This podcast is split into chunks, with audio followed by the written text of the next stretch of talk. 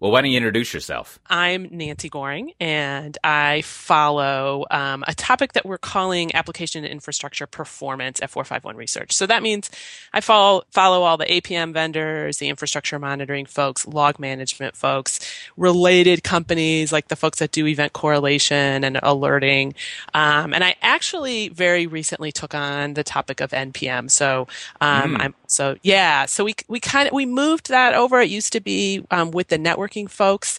And as the NPM vendors began talking more and more about the ways that they're trying to position their products um, for application monitoring, it seemed to make sense to move that over to me so I can sort of, you know, look at the intersection of those two topics. Yeah, so, yeah. no, that's good. Back, back, back in my day as an yeah. analyst, uh, I, I remember I would have to always pretend like I knew what networking was. But it, yeah. it, was, it was also sort of like this weird.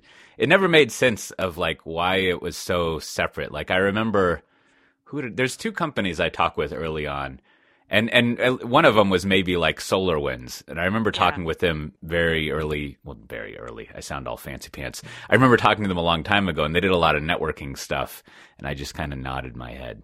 Yeah, I know. it's interesting how it's like such a totally different topic than yeah. the rest of monitoring. But, yeah, uh, but yeah. then it's basically the same thing. They have just different names for stuff. Like yeah, and the other thing that's interesting though is because I've also wondered about why NPM feels so separate because there is good overlap between like APM and infrastructure monitoring and log management tools in terms of people who actually use them. You know, mm. like you might see a, a single role in a business using all three in some fashion, but those, that person hardly ever looks at an NPM tool. It's like, like the network admins are like you know behind this brick wall you know compared to the the other folks do you know what i mean yeah, I, yeah, I, yeah, wonder, yeah, sometimes i wonder if it's if it's an organizational thing no i um, i think i think that's totally the case i think i think uh you know this is this is an oversimplification simplification that's only 30 to 40 percent advocate uh, advocate uh, what's the word? Accurate. That's accurate. Thank you. Thank you.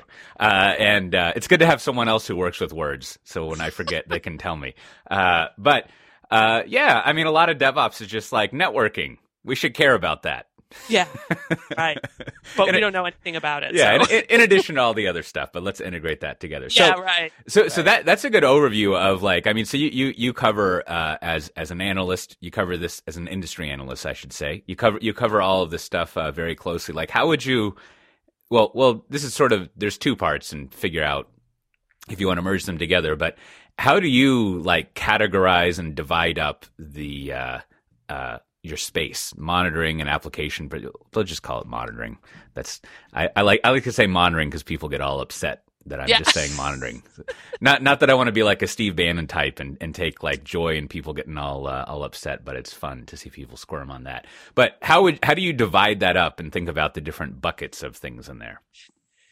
Well, so, you know, from the very high level, I think of APM infrastructure monitoring, which really sort of has its roots in server monitoring. You know, that's what I'm, I'm really sort of talking about there. Log management. And then you've got like, you know, all these kind of smaller segments. So, you know, I, I think about database monitoring and a lot of those other, you know, vendors like, like an mm. APM or an infrastructure monitoring might do some database monitoring, but there's also vendors that are very focused just on database monitoring. You know, I, I look at real user monitoring, synthetics, event correlation, um, alerting, uh, and oh, I also I also follow performance testing, which is kind of a weird add-on. So mostly just load testing, um, and then npm. So that's kind of the categories that I I think of, um, you know, across the the sectors that I'm looking at.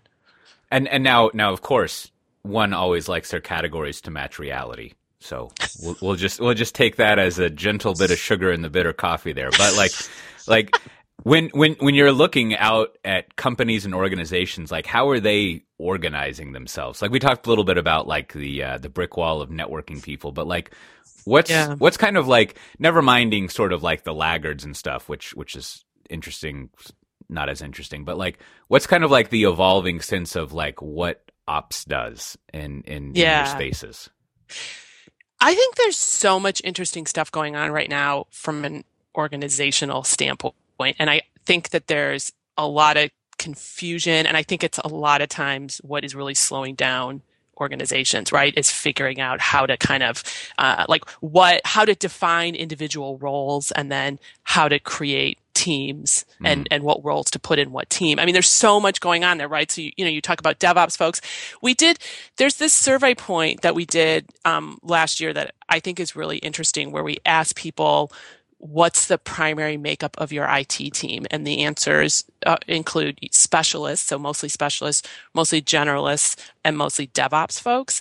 And what's, I was actually a little surprised because, uh, you know, I think of, um, specialists being the traditional makeup of an IT team, right? So you've got your network admins, you've got, you know, developers, you maybe have database specialists, you've got QA pros. So you've got like all these people who have like a very narrow specialty.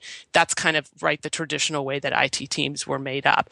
Um, but in in our survey, that was like only like forty percent of the respondents, and the rest were um, generalists or DevOps folks. And I feel like you can almost put DevOps into maybe not. Anyway, um, and then we we also looked at that same answer based on how advanced you were um, in terms of cloud adoption and found that the more the people who were more advanced in terms of cloud adoption tended to have more generalists um, and fewer or more DevOps folks, which is sort of obvious, um, and a lot fewer specialists. So so in my mind, you know, it's pretty clear that as organizations are adopting new technologies, they're really changing the way that their IT teams are made up. And they're obviously skewing more towards generalists, which you know, seems pretty clear that it helps people move faster. But what's also interesting is when we did like like individual interviews as part of this survey, we got some really interesting answers from from people who were like, you know, we're having a really hard time trying to get our traditional specialists to pick up new skills so that they can be act more like generalists. So, in other words, people who've been doing something for 20 years, they're maybe uh, reluctant to shift and sort of become a generalist. And there was this one one interview in particular where the person was like, "We're dealing with that through attrition." So basically, just waiting for people to quit. I was like, "That sounds like the worst idea." So in other words, people are struggling yeah. with this, right? So I think something better has. I think the more successful organizations are. Um, figuring out how to retrain so make some investment in terms of trying to retrain these people who maybe were traditionally specialists so that they can take on new kinds of skills um, and and do a good job in terms of making people excited about making that transition because I, I think that more and more that's going to be the valued skill, right? So rather than just just being really good at one thing, maybe being pretty decent at that one thing, but but being able to pick up some other stuff as well because mm. it's just helping people move faster. So that was a very broad answer, I think, to your question. I'm not sure I got it in. No, no, no. That makes sense. And, and, and I mean, you, you hit upon a lot of things there. And one of them is to, to drill down on it a little bit or, or yeah. to talk about it more, do the double click in the parking lot. Uh, like, I, you know, this, this idea or, or this question around specialists, like, I mean, it, does that come up a lot? That comes up a fair amount in like the conversations that I have. And it came up recently where, uh, I had given one of my uh, sweeping talks on DevOps and improving software, or whatever nonsense I talk about, and uh, someone said, "But what about the performance managers? Like, surely uh, not every team has a performance management, you know, person. I, I think mm-hmm. they're performance managers, and and yeah, I mean, I mean, it is kind of in the way you're detailing it. There are a lot of specialist roles that the way too easy answer for DevOps stuff is like, oh well, of course you know they're they're not full time yeah. Like like they just they just come in to do something and there's there's almost like you know if you've read too many socratic dialogues you're like this is starting to feel like one of those unpeelings that totally invalidates the whole point. Where like finally you're like and yet a developer is a specialist role as well right? And then you're like so it's all nonsense. But like it is um there does seem to be a lot of consternating in organizations about not so much well the individuals want to know what happens to them but it is yeah. ensuring that this this um, thing keeps being done um, yeah. and is appropriately well, staffed and it's interesting that you you specifically talk about like performance testing people or, or you know qa type of folks because right that's I'm the other one that comes up is qa and you can yeah it's always a qa person who has it yeah But I'm seeing some actually some really interesting, you know, models kind of emerge around how to handle that. So where it's not like you're going to get rid of all of your your performance or, or your QA specialists. You may have fewer than you used to, but their role becomes slightly different. So so like you're the QA pro and maybe you're in a large enterprise where there's a whole bunch of different teams, maybe DevOps teams developing applications or working on apps.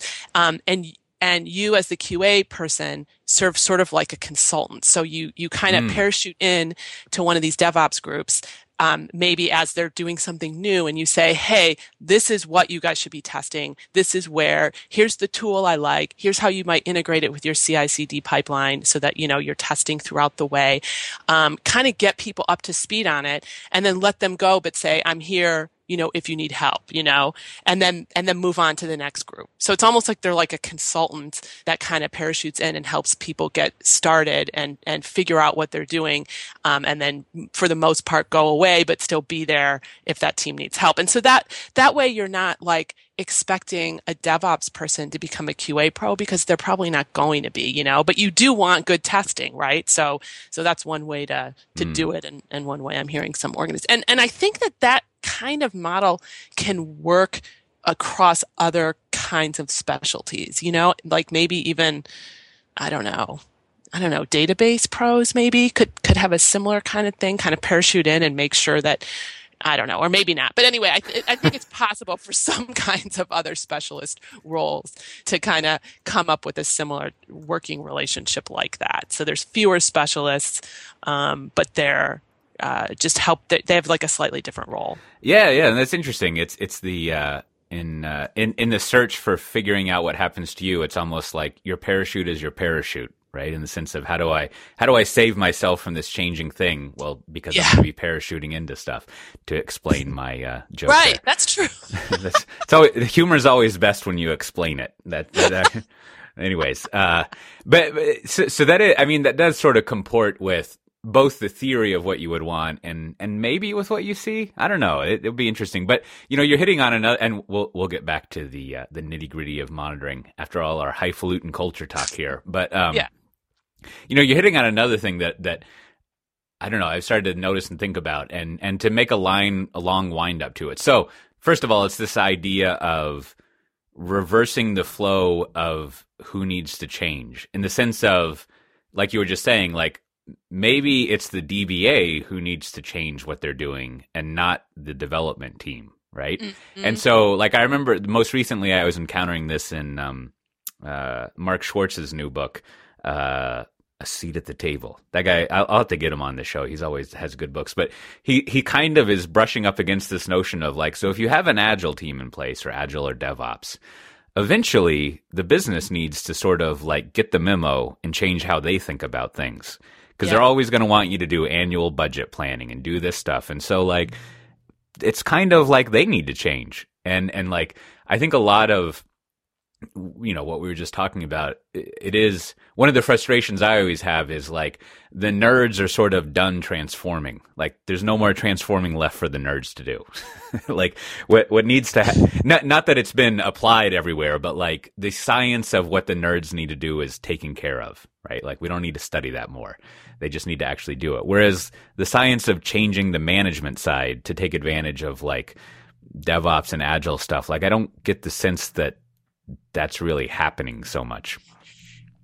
Yeah, and and actually maybe one indication that you're right and I'm not sure this is really the same thing, but but one thing I think is really interesting is that I hear a lot from enterprises, you know, either like, you know, clients of ours or just people that I bump into at conferences or hear ask questions at conferences is um, this whole idea of trying to sell, you know, DevOps or Agile to the powers that be who who mm. need to be sold on it in order to loosen the purse strings in case you need to invest in new tooling, right? So there's this bottoms up thing where the folks that that want to be agile and want to do the DevOps and move faster um, are having they're they're pushing up against you know executives who are resistant to that kind of change and and one of the questions that these people are asking is how do we uh, how do we prove it? How do we prove success? How do we show that this is a good idea? yeah. And and that's kind of circling back to the whole monitoring um, topic because I actually think monitoring tools can be really useful there. So you know, you could say let's let's move this one small app to the cloud or whatever and start doing all this new stuff. Or or you know build a new like small app and and use all the cutting edge stuff and and like let's monitor kind of the before and then the after so that we can show you what's different like why why we should be doing this like what's successful you know? Um, and my point is i'm hearing a lot of questions about how to do that? What should we measure? How do we measure it? And how do we use that to prove to the powers that be that this is a worthwhile thing to do and, and worth investing in? So I think that that indicates that there's a problem there, right? That these, that people are having a problem selling this idea. Yeah. Um, which I think sort of supports maybe what you were saying. Yeah, yeah, yeah. Well, first of all, it's great that you can deal with my questions that end with a period. I find that very few people uh, can handle that, but you just like don't miss a beat. And like that was a great question, even though it wasn't. But uh, anyhow, uh, yeah, I, I mean, as as ever was the problem, right? Like you've got that dreaded business IT alignment. I don't know what Right. the kids call it nowadays, but it is. And and then and then wangling back to monitoring as as you were helpfully doing. It is, man, proving proving the ROI of a monitoring tool without it being like a cleanup thing, right? Like is Yeah. uh, must be very difficult. Like it's one thing if it's like um you know, we didn't know what was going on and lost a bunch of money or other bad metrics. So now we have monitoring in place and it's wonderful. Yeah. but but Yeah. it, it is you, you know to that area and and I mean to that point and also the business IT alignment like um I think in the most the most recent uh, like the market overview thing you said like you put it an interesting way that there's like amongst the vendors and also the users there's like some soul searching as as you put it about what is monitoring and what should we be doing. So like like what is that what is that soul searching? What's like the existential crisis people are having? Um, I mean, I think there's a lot going on. So, you know, there's a lot going on in terms of of. I mean, I think so much of it revolves around tooling. So, you know, you used to have people who were like, "Yeah, you need an APM, you need infrastructure monitoring, you need log management." Like, everyone sort of was in agreement that you need those three types of tools.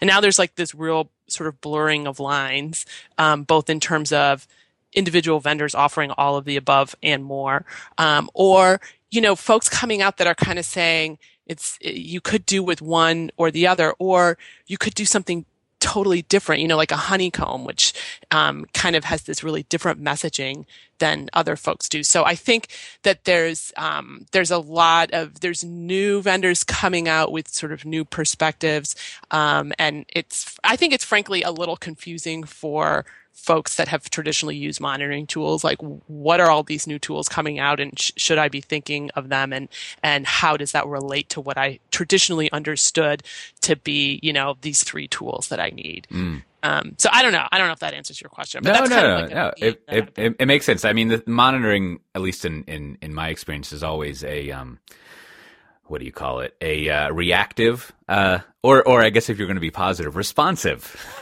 uh, like like reactive thing in, in that it it has it has to follow whatever the applications or the IT is that's running, right? Like it can't yeah monitoring can't invent a new application type. it it has Right. to, it has to trail what the new types are, and so uh, you know at at at at, at my uh, nominal day job over over at Pivotal, like we and our competitors are trying to change what applications look like, which drives a tremendous amount of churn in the monitoring space. Uh, yeah which which is interesting. And then and and then also sort of like like narrow, you know, going down further, like what um and then there's also like new things available, new technologies available to change monitoring around, right? And yeah and two, if I was going to be the old annoying person who always leaves comments on my register stuff that it's always been this way, that type of person, like, you know, we're always trying to make sense of the piles of data that we have there. But yeah there's there's a lot of new stuff available. And so anyways, um like what are what are those new like ideas or or technologies that people are using or even new perspectives on what monitoring is, like you're alluding to honeycomb. Yeah, so well I think there's there's discussion about, you know, like can you just can you collect a whole bunch of events um, and then do, you know, just proactive ad hoc querying to figure out what's going on, or does the the wall of dashboards um, suffice to help you figure out what's uh, you know going on? There's also this whole idea around combining um, metrics and logs under one umbrella. So trying to combine monitoring and troubleshooting in one place. So mm. um, obviously there's a lot there's a lot going on there. So the, you know the idea is still running with this sort of traditional monitoring idea whereby the tool that you're using alerts you to the fact that something strange is going on but then it sh- then right there it pulls in the relevant logs um, you know that are associated with whatever performance issue is going on so you can dig into them right there versus switching to another tool and trying to find the logs that might be relevant to that performance problem. So there's a lot of like talk about that, which I think has interesting implications on, um, you know, what that means for your separate log tool that you most likely already have. Um, so I mean that's that's one biggie and one thing that people are are talking about a lot. There's also obviously you know the emergence of machine learning in a lot of these tools and and I actually got a question from a, a random guy at a conference um, last week about you know whether or not the new machine learning technologies in the monitoring tool they were using meant that that they shouldn't consider um, like a traditional event correlation type of uh, hmm. product like a Moogsoft or a Big Panda. So, you know, that's kind of an interesting overlap happening as well. Yeah, yeah. Are are, are you hopeful for the uh, the machine learning stuff? You think that'll finally solve the problem? I mean, I think I think that some of the really basic stuff can be super useful, right? I mean, like just basic anomaly detection. So basically automatic thresholding that can tell you, you know, when some metric is going awry can be super helpful compared to um, the older tools where you had to, you know, set a, a threshold yourself, which you know isn't very useful as usage patterns change. You know what I mean? So yeah, yeah. I think I think even that really basic stuff can be really useful. Um, I think at this point, some of the more like really whiz bang um, correlation stuff that people are talking about around machine learning um, is um, probably is maybe not all that useful right now, but I think it could be. I mean, I think it's interesting stuff, right? And and I think there's a lot of investments being made in different kinds of machine learning technologies. And I'm hearing about really different approaches that that the different vendors are taking that sound interesting to me. Um, I also like the I like the the products that um, that look at the response that an individual user makes to a performance problem mm. um, and then can present suggestions when a similar problem occurs in the future. Like that seems to me a really useful use case, it's particularly in a large enterprise where you might have a big team of people, you know, responding to a performance issue. If you can say, Hey, look what your peers did the last five times this happened um, and how it solved the problem. Like that seems pretty cool and and not that sophisticated. Like it's not that. Oh, to... I see. I see what you mean. It's it's sort of like uh, your fellow like ops person. Here's how they yeah. solve that problem with it. Exactly. Yeah, that is interesting to sort of yeah. track track those best practices and codify them. Right and not that hard, right? That doesn't sound like the most sophisticated thing on the planet to do. I mean, I'm not saying I could write that does that, but you know what I mean? Like, right, it's right, like right. you just look for this similar performance problem in the past and, and look at what happened as a result and then present that. So, um, I think there's cool possibility. I think your question was like, what's it doing right now? And, and to me, it seems like you know, I, am still hearing skepticism from end users. So um, that probably indicates that there's more work to be done to make that stuff super useful. Yeah, yeah. Well, you know, ops people are notoriously skeptical of rainbows. Yeah, it's like it's all it's all it's all tornadoes and earthquakes to them. But that's that's sort of like yeah. their job yeah, breeds yeah. that kind of thing. It's very rare that you meet an optimistic ops person. Like uh, like what's what even even their optimistic phrases are are pessimistic. Like we'll find new ways to fail tomorrow.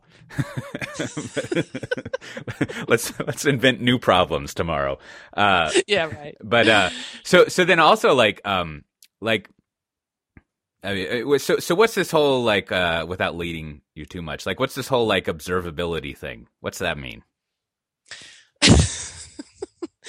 That's a hard one. I mean, I think it's more like the the thinking is more like having the data and the tools at your fingertips to figure out what's going on versus some tool throwing up a wall of dashboards. I mean, that's Mm. that's kind of what I tend to think of when I think of the idea of observability is is less about this wall of dashboards and more about having a good understanding of what's going on in your systems.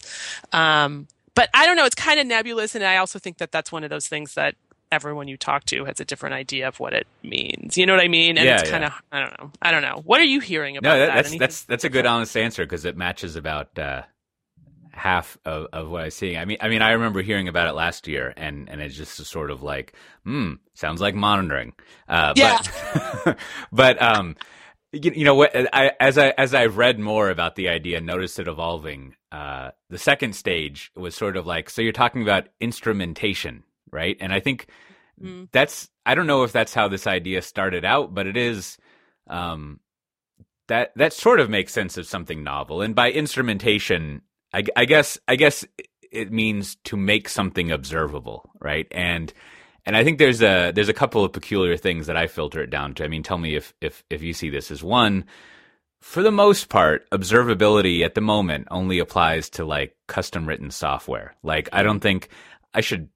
You probably don't get much observability in your ERP and your SharePoint app, right? Like it's it's, it's uh, you get what you get with those things, which Yeah. is sort of the point. Is that if you are writing your own software, particularly in like a I don't know container microservice blah blah blah like method, um, you have the chance. Well, one, it's hard to monitor that stuff because it's a very distributed application, but you also have the chance to make it easily monitorable, which is maybe why you say observable because it's hard to say monitorable.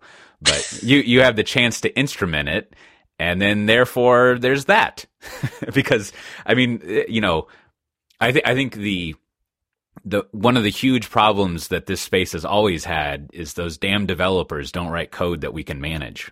and so Mhm. if you get them to actually make their code observable, you have a huge chance to do new things. But I don't know. I like you, like I still I I like I like the people who use that word, but I'm always trying to separate out marketing bullshit from like this Right. is actually a thing. So right. I totally. I remain pleasantly skeptical and curious.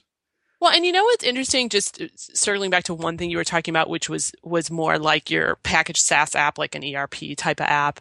Um, one thing that I found interesting as I've started digging into the NPM world is that's something that some of the NPM folks do is they have agents that they w- will put on a machine, like so on employee laptops, um, to be able to observe the performance of a package app. And obviously, um, at a different level than you were talking about in terms of being able to Right. monitor like to code level but you know it's you're not going to obviously get to code level with a packaged app like that right so um so it's to me that that feels like a really um difficult way to try to um, observe the performance of an app, right? Like if you've got to manage all these agents on individual user laptops, that just seems, I don't know, like a pain, right? But it, but it's interesting, and and it, it's something obviously I think a lot of enterprises actually do. So um, I don't know. I think it's going to be interesting to see how that that emerges, how popular that emerges in terms of trying to get a handle on the performance of packaged SaaS apps. Yeah, yeah, yeah, With- yeah. no, That, that's it, it's interesting you put it that way because that does it makes a lot of sense that if if you have to keep using the term if if the IT thing, the entity that you're in charge of managing and thus also monitoring is not observable or you know there's always Yeah. some like SNMP or JMX thing that like some some well-intentioned developer put some stuff in there and it's it's you know 30% useful. I say that as someone who used to do that.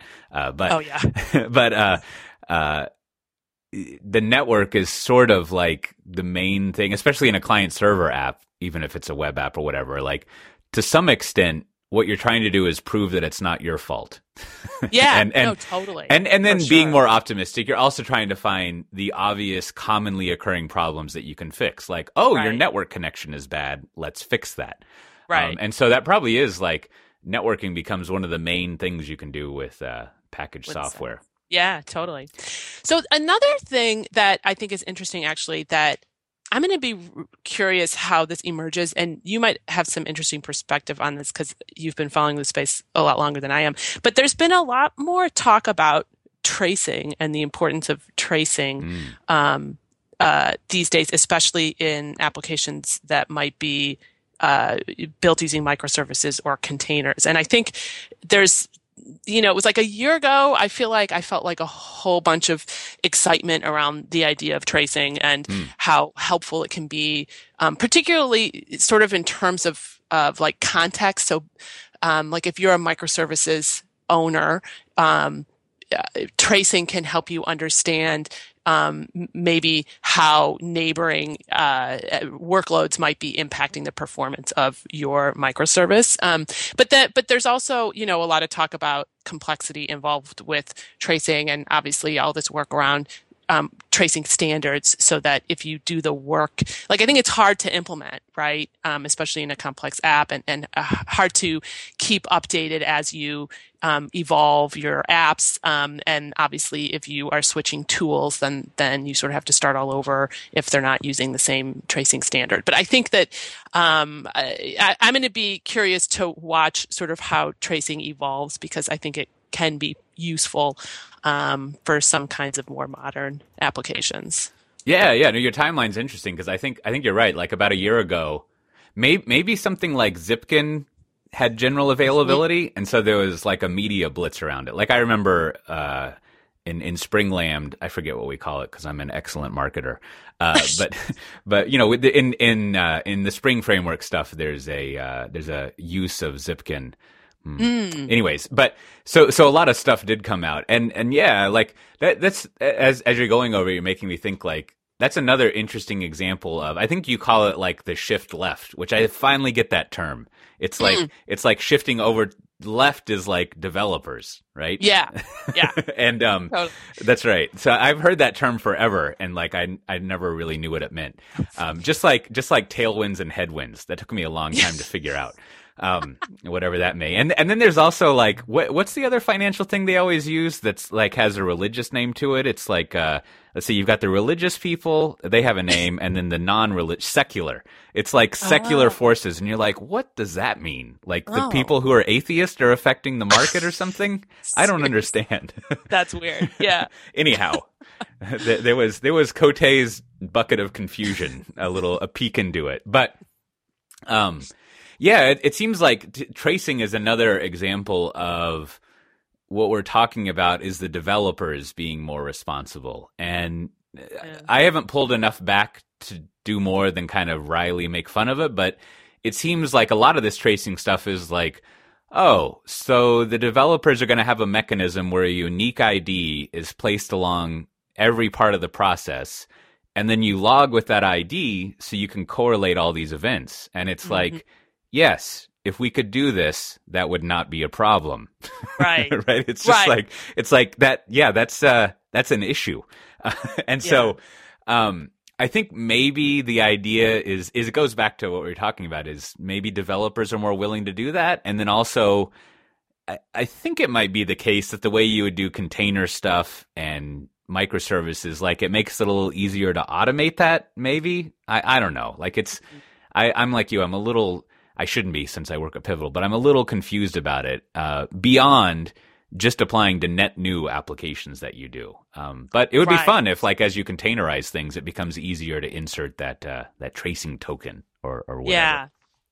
Yeah, like there was, you know, at Monitorama last year, tracing was sort of like the big theme. And and I always think it's interesting what emerges as sort of the big theme at Monitorama because, you know, it it sort of it happens coincidentally, really, right? I mean, it's like all these people prepare talks on whatever they think is interesting and mm. and it's always interesting as an attendee to discover that like it seems like there, a lot of people are talking about the same thing. So last year it was tracing. So there were, you know, there were a lot of the big sort of like web scale um, type of, of SaaS, you know, app people um, on stage talking about how they're using tracing. So um, it's interesting what you just said though, like in terms of maybe it works for net new. So these are, you know, relatively new apps, right? And, and maybe it was something that these people were able to, to deploy from the very beginning. But they did all talk about how challenging it is, especially as you make changes in your environment and stuff to keep, keep up with tracing and, and make sure. Because the thing is, if you start adding a whole bunch of new stuff into your app and you're not uh, you know, instrumenting them properly for tracing, then you're not tracking them. You're not seeing yeah. that right? So it's a it's a complicated thing, but it seems like it can be really useful for people who have have managed to um, uh, do it right. You Yeah, know, like yeah. put the work into it. So I don't know. Yeah, no, I think I think all that stuff we were just talking about is hopefully. I mean, hopefully there'll be many things, but uh, if there's only one thing, is like the lasting legacy of DevOps is developers being aware that their stuff is going to run in production. Totally. and and wri- writing their code appropriately. Like hopefully, Yeah. hopefully by like in a week when I when I publish this, the the register will have, have published one of my little uh uh um I don't know what they call them feature things like additional columns where. I I think what I ended up arguing is that uh, DevOps is being subsumed by SRE or something like that. But that is like that is sort Yeah. of what you would want to see is is is like yeah you should make it so stuff is monitorable. So uh, along along those lines, well related, um, you know, a- as we're talking about like like Zipkin and machine learning, like uh, one of the things that I've always noticed and and been and been very curious about uh, in a different in a in a related way is it seems like uh, in in let's call it the systems management space, um, that industry has a bad habit of solving new problems and letting old ones fester. like like they don't really address a lot of the old issues; they just get enamored of the new ones. And one way of one way that I sort of think about that, other than like we just kind of like um, you know listed a bunch of new things and how they're exciting and how like maybe it only applies, you know, my theory that it only applies to new things, is like like so why I don't know I don't think this phrase is used anymore, but like why don't the big four just do all this stuff? like they seem to not really ever innovate. And Mhm. and so like it's almost like the definition of what the big four in is is like they don't they don't come up with these things. And sort of like the startup risk management way of doing innovation stuff aside, they all are very well positioned as far as market share. Largely, what I mean by that is footprint, right? And like incrementally, they could add new things and have a huge effect. And also, they would like to keep making money. so, like, it's Yeah. weird that that I don't know if you would agree with this, but like, not a lot of innovation in systems management comes out of they're all kind of broken up now, but like out of CA, BMC, uh, I guess it's Micro Focus now, out of HP and uh, Mhm. Tivoli, which no one says that anymore. But it's it's odd that they don't just Right. solve these problems. Or I don't know. Do you think do you think that's sort of the case, or or what what what do they do there? I think I think one of the challenges is that um, I think it's hard or impossible for them to solve some of the problems associated with newer technologies. So uh, f- by by with with their existing platform. So if you're talking Mm. about like a legacy APM or infrastructure monitoring tool, um, and you your customer suddenly wants to be um, doing a better job at monitoring multi-cloud environments, containers, and microservices, you, you basically can't just add that to this legacy APM and infrastructure monitoring tool. It's because it's not going to it's not going to keep up. It doesn't have the back-end big data power to Right. be able to do a good job at that. So what are your options as a vendor? Like you you can basically start all over and like create a whole new monitoring tool. Um, but you know, how do you do that and still serve your old customer? Do you ask that existing customer to start using two different tools because it's going to be really hard to integrate the two? Um, you know, are you going to alienate your customers that are still moving really slowly? So I think all of those types of issues are at play um, as these vendors try to sort of protect their install base um, and and figure out how to move ahead. And basically, what they they've ended up doing is starting all over and that creates its its own set of challenges so like ca actually i think does has been doing some sort of interesting things um, they've just re they created this whole new like big data back end engine that they're using to run the SaaS, the new like SaaS versions of APM and infrastructure monitoring stuff. But but it's a new product, right? So like, how do you transition those older the, uh, company, you know, your legacy customers who are on the legacy products into this new one. And, and what I don't think anyone has figured out is how to do that transition without inviting those customers to look at your competition. Because Mm. basically, Oh, that's if you interesting. have right? Because if you have to, if you're the customer and you have to install all new agents in order to use these new products and get used to um, a, a, whole new UI and stuff like that, why wouldn't you be like, well, why don't I see what else is out there while I'm at it? Because I've got to, I've got to totally change everything. Yeah. So I mean, I think that, but no one's really, I don't know how you can solve that. I don't think there really is a way to solve that problem. And, and I think everyone's facing that. And I don't think that that's necessarily slowing them down from innovating.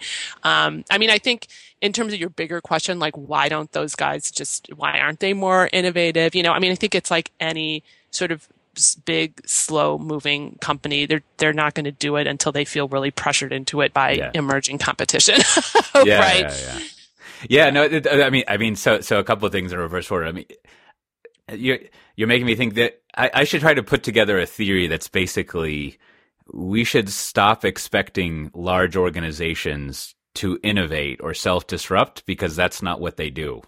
like yeah. which is which is more just like it's more sort of like collective therapy of like but that's not the point, right? Like the whole point is they don't they don't do that, right? Like it doesn't yeah. it doesn't make sense unless there's an exogenous threat to change what you're doing. And then right. and then and I, I I like your point of like you don't want to um you don't want to change the paradigm so much that you you start a new bake off. Like that's a real that's a savvy way of thinking about it. It's sort of like you don't want to risk the pina colada song, right? Like everything turns out fine in that song in the end, but like you don't want to you don't want to open that window to uh to finding other people who who might want to yeah. do stuff.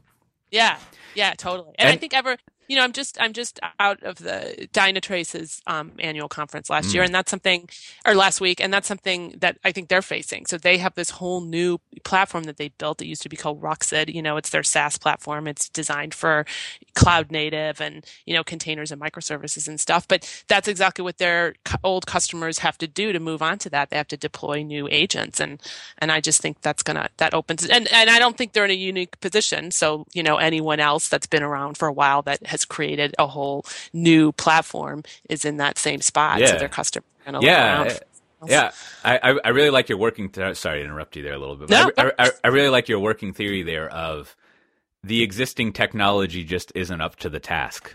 just like yeah. you know, full stop as they say. And and that does like thinking about it, that does kind of comport with my own experience and observations. Like I didn't actually observe the framework days of Tivoli, but the old timers at the time used to tell me a lot about it. How they uh, they basically decided they needed to rewrite everything in a centralized like Corba and then I think Java thing, and I think it largely turned out to be a disaster and career limiting for a lot of people. But the intentions were nice.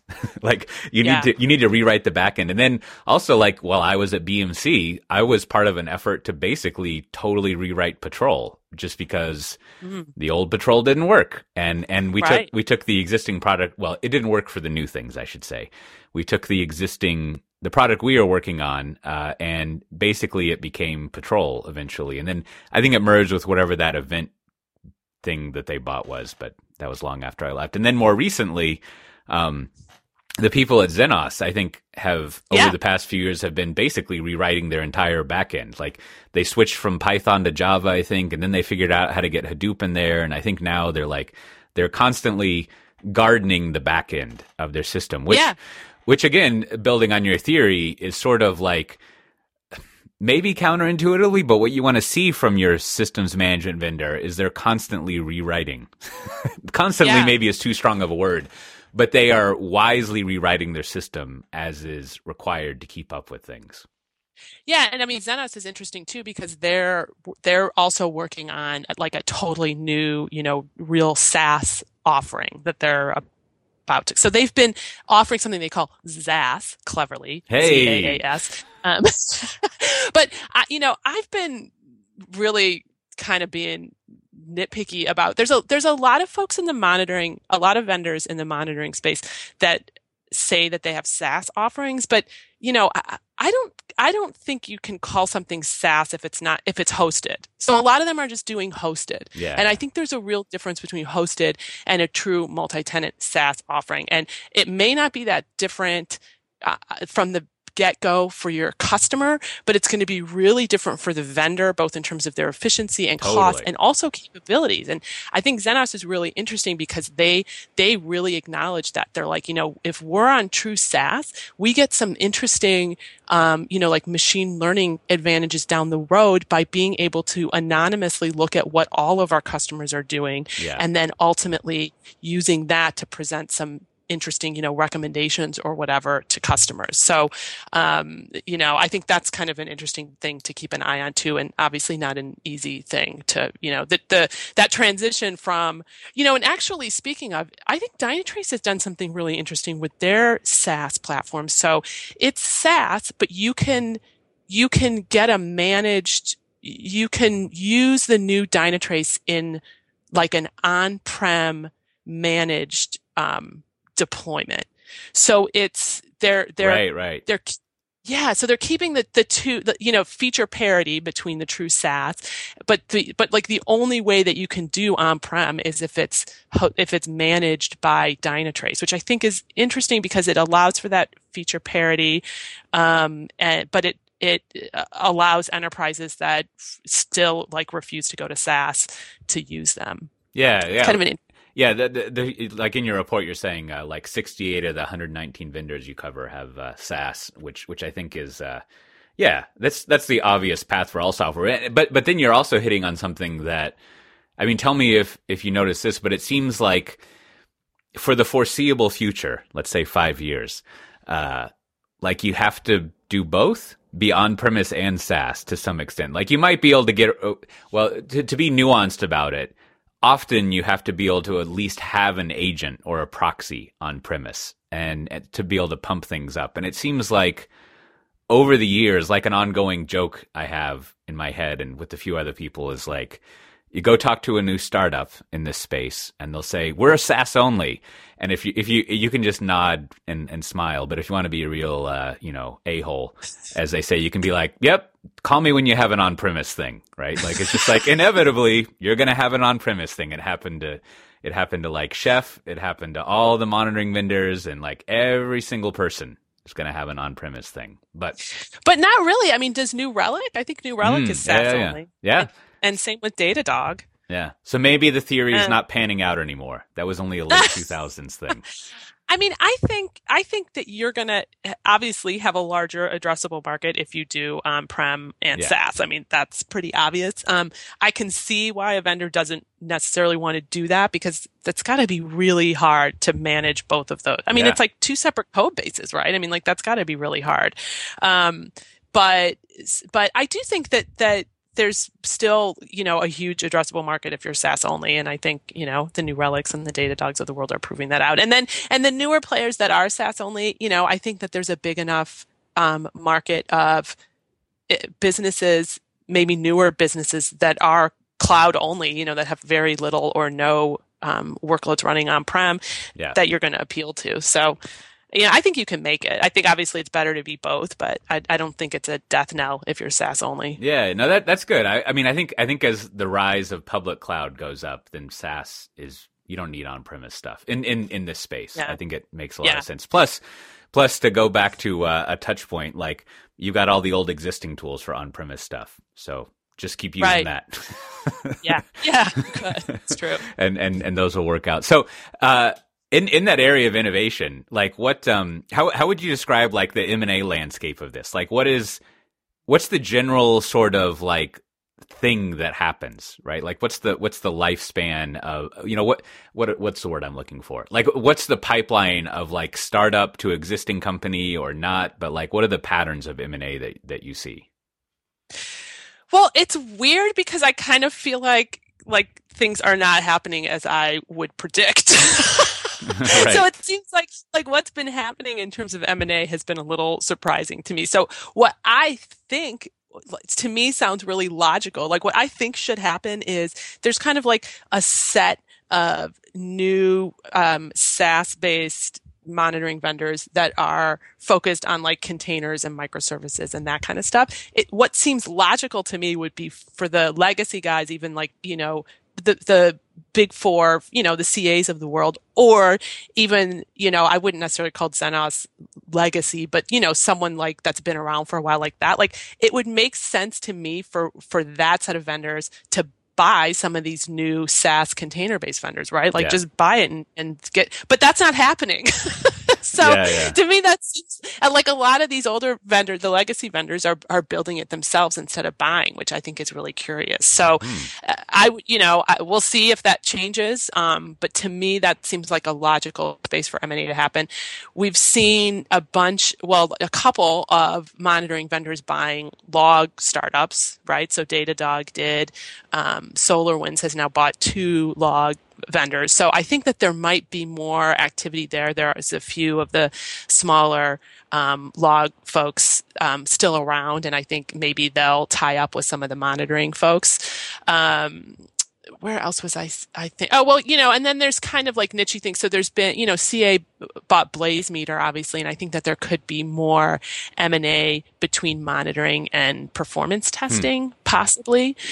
Um, so uh, and then, you know, anything else, I, I think that there's, there can, this, and I know that this theme has been going on for years, but, you know, I think that there's going to continue to be vendors that want to call themselves a platform. So span, APM, infrastructure monitoring, log management, and then like other nichey things like RUM and synthetics. And like, so, so you can be one vendor that does all of that. And obviously we're seeing that with like Dynatrace and Datadog, New Relic, and maybe AppDynamics. So I think that there might be more M&A activity so that each of those four that I just named can plug any holes, um, and maybe even some other vendors uh, try to do similar things. So, Hmm. um, you know, pair up with other vendors so that they can be more of that platform kind of approach. Yeah, no, that's interesting. I'll have to I'll have to see if uh, if y'all have have written this up in any way. But it is the usual pipeline for a, a startup in this space is is to get bought by someone. I mean, historically, I guess you have you have New Relic and Splunk, which IPO'd, and and there there's some other independents, but independents in this space are rare, and and so if if that trend is not happening like like uh, uh if if to use the uh, slightly faint praise of the big vendors are innovating on their own and it's shocking uh Yeah. like like if that actually is happening which is awesome then it's it's a little different for uh for startups The startup. yeah, Yeah. No, it really Yeah. is. so so before before we get to the end, uh, I wanted to get your at the end. I wanted to get your take just kind of rapidly on uh, a, a few companies and sort of topics. But uh, so I I met you back when you were uh, like an editor and a tech journalist in tech Yeah. news, and um, you know, obviously tech being my hobby because I'm exciting at parties. Uh, like I'm always interested in industry, and and so I'm curious. Like now that you're an analyst and you've got more time to think, and having been in that business, I guess you had plenty of time to think then.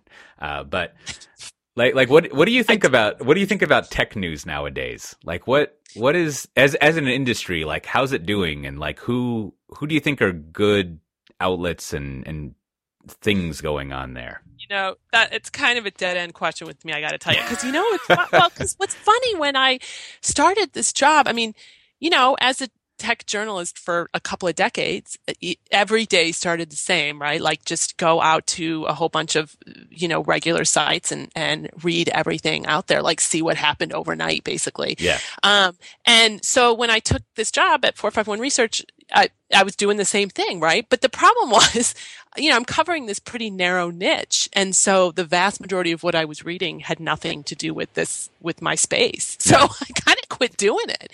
So it's like, I just have like a few targeted, I mean, honestly, mostly what I read in terms of news related to my coverage area comes in newsletters, right? So like, yeah. I've, no, I've noticed that a lot recently. Yeah, and there's an SRE one that I read. So that's where I get most of my, you know, in quote news. And those aren't journalists. Those are like people who are just gathering blog posts and, and, you know, uh, interesting observations that people have written online together into a little newsletter and sending it along. So, um, so honestly, I don't, I don't read the tech crunches or, or anything of the world really anymore, unless like for some reason it just lands in my lap. Yeah. And and, So and so kind of a non-answer for you. yeah, sorry. no, no, no, and and and and e- even though to your point, maybe your your firsthand knowledge is a a couple years now, like a couple years out of date. Like, what are this is kind of like the other question is like, so why are the tech news sites not very good? like, like is it is it just like um, it could it could be that they actually are perfectly normal, and because other people are out there, there are just better sources, or it could be that the business is terrible. Like I don't know. Like it is. It is kind of I, I don't know. It's weird. Like there's a few sources. Like I always say that. Like uh, I think I forget the site that Timothy Prickett Morgan does, but he's really his, his people are really good. Like they're very in depth and they cover things and and you know the Register has like goofball stuff every now and then, but generally I think in the amount of space they have, they have some pretty good coverage. But it's kind of like hit or miss out, outside of those and a couple of other venues. And like, what is there anything about like the business of tech news that is like Definitely. I causes mean, this stuff? like when I started out, you know, I, I started out covering mobile telecom. Um, and I was writing like, I don't know, like, pff, like three stories a week or something like that. So like, Uh, you know, that's a lot of time to go out and interview people Yeah. and work on and think about your story and work on it. And when I quit, I was writing like two stories a day. So it's like, you know, and people do more than that. They're churning out three, four, five stories a day. Like, how much thought can you put into it? And how much time do you have to actually talk to people who are going to inform what you're writing? None. So that's the, the model has become volume over quality. So these, these sites just have to churn out tons and tons of stories and the, they don't want to pay anybody. So they're paying fewer writers to write more Yeah. and you don't have the time to think about it. And yeah. So So, I- it's, I- and then it became like the big race for like who can break news. So then it's all just like Yeah. people churning out stuff as fast as they can, hoping to be like the first one out. Yeah. No, and and, and also, uh, you know, so, something so, somewhat somewhat building on what you're saying is, I find um, in in the space of infrastructure software that I care about, like one of the thoughts I have uh, a lot is like, there's just not that much news, right? Like, Really? like, uh-huh. like you know, compared to, um, you know, to me. I, I, I get riled about how tech news nowadays is basically writing about Facebook it's, and Apple. It's just like Yeah. it's just is all consuming wh- which for out, out- outside of my own predilections is fine because they generate a lot of news right i mean Yeah. they're just following news whereas like there's not a lot of stuff happening in this area like there's a lot of like theory and practitioner stuff but like news items don't come up that much and people over at like at the New Stack uh, they're another good source like they manage Yeah. to come up with something to write about daily which Right. which is difficult. But it's not like if you had to produce like three stories a day, you would run out of wacky things that Oracle has said. like Right. you, the the well would just run dry. and then it's hard for any site to keep a journalist that knows a lot about that subject because they have to be writing so much every day, right? So you you don't have the opportunity to create expertise on staff for like a narrow subject like that. Yeah, yeah, no, that makes sense. All right, so I'm going to try a new format here. We'll see if it sticks. I'm, I'm direct. I'm stealing this from uh, Tyler Cowen. I don't know if you ever listened to his podcast, I Conversations don't. with Tyler. You should check it out. Oh, It's, okay. it's Okay. fun. He's he's kind of a weird dude, but it's in it, it results in good content. So Okay. so here's the theory. I'm going to ask you about a few companies in this area and just give me like a brief brief reaction to them, how they're doing or whatever, and news events. Okay. And like, you know, these are so we'll see. I might have to specify the question more, but like I said, you you seem to be able to keep up with my uh, vague nonsense. So that that sounds good. Or I shouldn't say keep up. You can interpolate my open-ended craziness. Uh, Cool. so here's the first one: Cisco and App Dynamics. What's what's up with that? Who knows? that's a, that's a good answer. All right, we'll move Yeah. on. really? sure, I think we should Okay. leave it at that. That's perfect. okay. Uh, and then okay, so SolarWinds. D- d- do you think going private has been good for them? I do. You know, it's interesting. They get a lot of, of, well, I would say maybe flack from competitors for having like all of these different products that, I mean, interoperate to some degree, but that an end customer has to like buy a whole bunch of different stuff to get everything. But that model works really well. I mean, they're they're totally humming along. They have like absurd numbers of customers. Um, so and and it it appears that they've been very free to make acquisitions um, in Mm, areas that they want to make acquisitions. So, it, I from my perspective, it looks like it's working. Yeah, yeah, yeah. I think I think they're they've become a much more interesting, maybe even vibrant and thriving company after after going private. I think I think they're. Huh, yeah. I, I I have a bias of interest to be Oh, yeah. have a funny interest because they're in Austin and I'm in Austin, but Yeah. they. Uh, yeah, I think I think they're interesting. Yeah. And and then so Yeah. do you cover do you cover it all like ServiceNow and or SpiceWorks? SpiceWorks, not at all. I cover the, so ServiceNow. You know, I, I went to their conference last year, um, and I talked to them occasionally. I Mhm. don't cover that the space that they're in, so I don't cover like all their competitors or anything. I I talked. I'm interested in them just because so many of the vendors that I follow have ServiceNow integrations, and so many Yeah. of the you know enterprises that are buying monitoring tools like do things with ServiceNow. So I, I just want to be aware of what they're doing, but I don't follow them like super super closely. No, that that that makes sense. I think so. I think ServiceNow still kind of a big deal. yeah it's I, I am sort of baffled by them because i, I hear a lot like f- uh, end customers there's a lot they hate about servicenow like they think they hate there's the cmdb i mean not just servicenow but they hate cmdb's period they hate Right. um, some of the like incident management stuff that feels like antiquated if you're if you want to use something like a PagerDuty instead or something like that so like there's a lot of like animosity but they they're huge and they're growing and you know everyone wants integrations with them which indicates to me that they're everywhere right Yeah. in every enterprise so kind of an interesting beast Yeah, yeah. I I remember their last uh knowledge. I went to like 3 of their conferences and the last one Oh, I went yeah. to, it was just like it was it was a I think well, I think it was a good reaction I had and a very genuine reaction of like I was walking along the booth floor and I was like, "Holy shit. This is massive." Right? And th- Yeah. this this community and this pot of cash is Yeah. just like crazy. And uh the conference is enormous. Yeah, I mean, yeah. for for a single, and I don't remember the number of attendees off the top of my head, but I remember being astounded. I mean, for a single vendor conference, it's an enormous conference. yeah, yeah, for a sure. good indication of you know how much interest there is in a Yeah, product, right? yeah. Who who who would have thought that help desk was such a big deal? But but there you are. So final one. I know. Seriously. So so the final Yeah. one. So if you look at this, uh, I think you know the most uh, fun, and hopefully they're actually good too. But I, I wouldn't know. The most fun, uh, like little company at the moment, you know, even this week is like Honeycomb. I think they were funded Yeah. last week. So what do you think if if if they had uh, if they wanted to burn some hours with you? What's something that you think they don't know that they should know to be successful? Um, I- mean, I th- I think they actually know this, so I'm not totally answering your question. But I think that the you know right now the thing is, I think Honeycomb is super appealing to you know like an a, a, an ops pro or whatever you want to call them uh, who's been doing it for a hundred years and you know really knows how to troubleshoot a problem.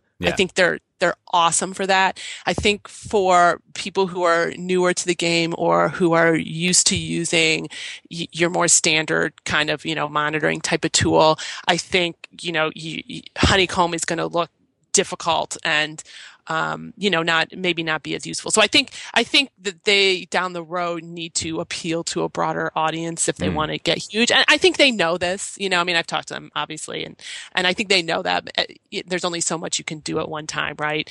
Um, but I think that's sort of going to be key to their growth is being able to figure out how to be, you know, easier to use for people who aren't like total pros at this stuff. Yeah, yeah, yeah, yeah. I, I that's that. I always found that difficult as a uh, analyst to like try to give advice to startups because it's basically like, uh, like I have a lot to tell you.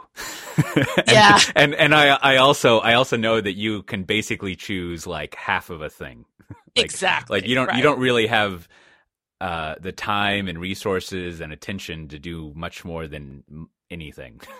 so, right, right. so anyways. But it's always good to have at least a focus and an interesting focus. Yeah. So, you know, some startups come out and it's like they're doing the same thing that everyone else is doing. And you definitely wouldn't say that for Honeycomb. Like, I think they're doing something really interesting in a very particular niche. Um, that's a good niche to go after. So, um, and, uh, you know, uh, get, getting funded is um, a good thing, probably indicates, you know, that there's other people who think that there's value in what they're developing. So, um, yeah, I think they're they're doing cool stuff and obviously very fun people to hang out with. yeah, yeah, for sure. All right, well, uh, if people want to, uh, I don't know, in a non creepy way, follow you around on on the internet, see see what you're up to and things like that. What uh, where where should they go? Twitter at n Gohring g o h r i n g. Yeah, and of course you publish regularly at four five one research. Do they do they ever make yep. any of your uh, your stuff uh, promotionally free? They do. It's kind of hard because it's like you know they they usually make free stuff that's you know thematic like a like mm. a broader type of report and, and, it seems like the vast majority of reports i do are company specific but they do yeah occasionally you'll yeah. find my stuff like the front page so, and yeah. and I, I think i think a good intentional uh, loophole across the paywall is uh, that totally. that inorganic growth blog that y'all have, where yeah, it seems oh. like uh, it seems like Brenon and Co. seem to just and Scott over there they just they just sort of post all their stuff. which which is good. So totally. it's yeah. It, not not that you write there all the time, but every now and then there's a deal and, and you can go read about it, which which is fun. Yep. Although I've I found I found their writing recently a little a little uh, delightfully whipsaw, where like one week they'll be like the M and A market is hot and then the next week they'll be like, mm, secular uh, tail headwinds are causing the M&A market to be poor, or or whatever. but but whatever, it's fun. And everyone goes, "What does that mean?" That's right, secular tailwinds. That's right. All right. Well, thanks so much for being on. It was is really fun Thank to uh, to catch up. And as always, yeah. or or maybe not as always, for the second time. Uh, this has been software defined interviews. We we got a fancy URL now. I think I think it's plural. So, you go to softwaredefinedinterviews.com and you can find. Uh, we've actually got a lot of other shows there. If you remember, speaking of paywalls, our old uh, uh software defined talk white paper members only podcast, otherwise known as the Exegesis podcast, where I think we've actually gone over some four five one stuff. We do uh, we do close readings in the liberal artsy oh, cool. sense of stuff, but you can find all of those now for free, liberated from the paywall, uh, and you can peruse the back catalog. Awesome. They're they're pretty fun. So uh, yeah, with that, uh, you know, and also you can if you want to, you can buy a, and I'm by you I mean the audience, although you're free to do that as well. But uh, you, you, can get a a T-shirt if you want to pay for it. I think we got a discount code somewhere. I'll put it in the uh, the show notes. Uh, and also, if you send us your mailing address, we'll we'll send you a sticker. You can do that by talking uh, to us on Twitter, or we've got a contact form, or you can join our Slack. But just go to softwaredefinedinterviews.com, and you'll find all sorts of things we have, including to uh, to Nancy's point, a weekly newsletter where I I collect all the stuff I thought was uh, relevant to your dear listeners' interest. And with that, we'll see everyone next time. Bye bye.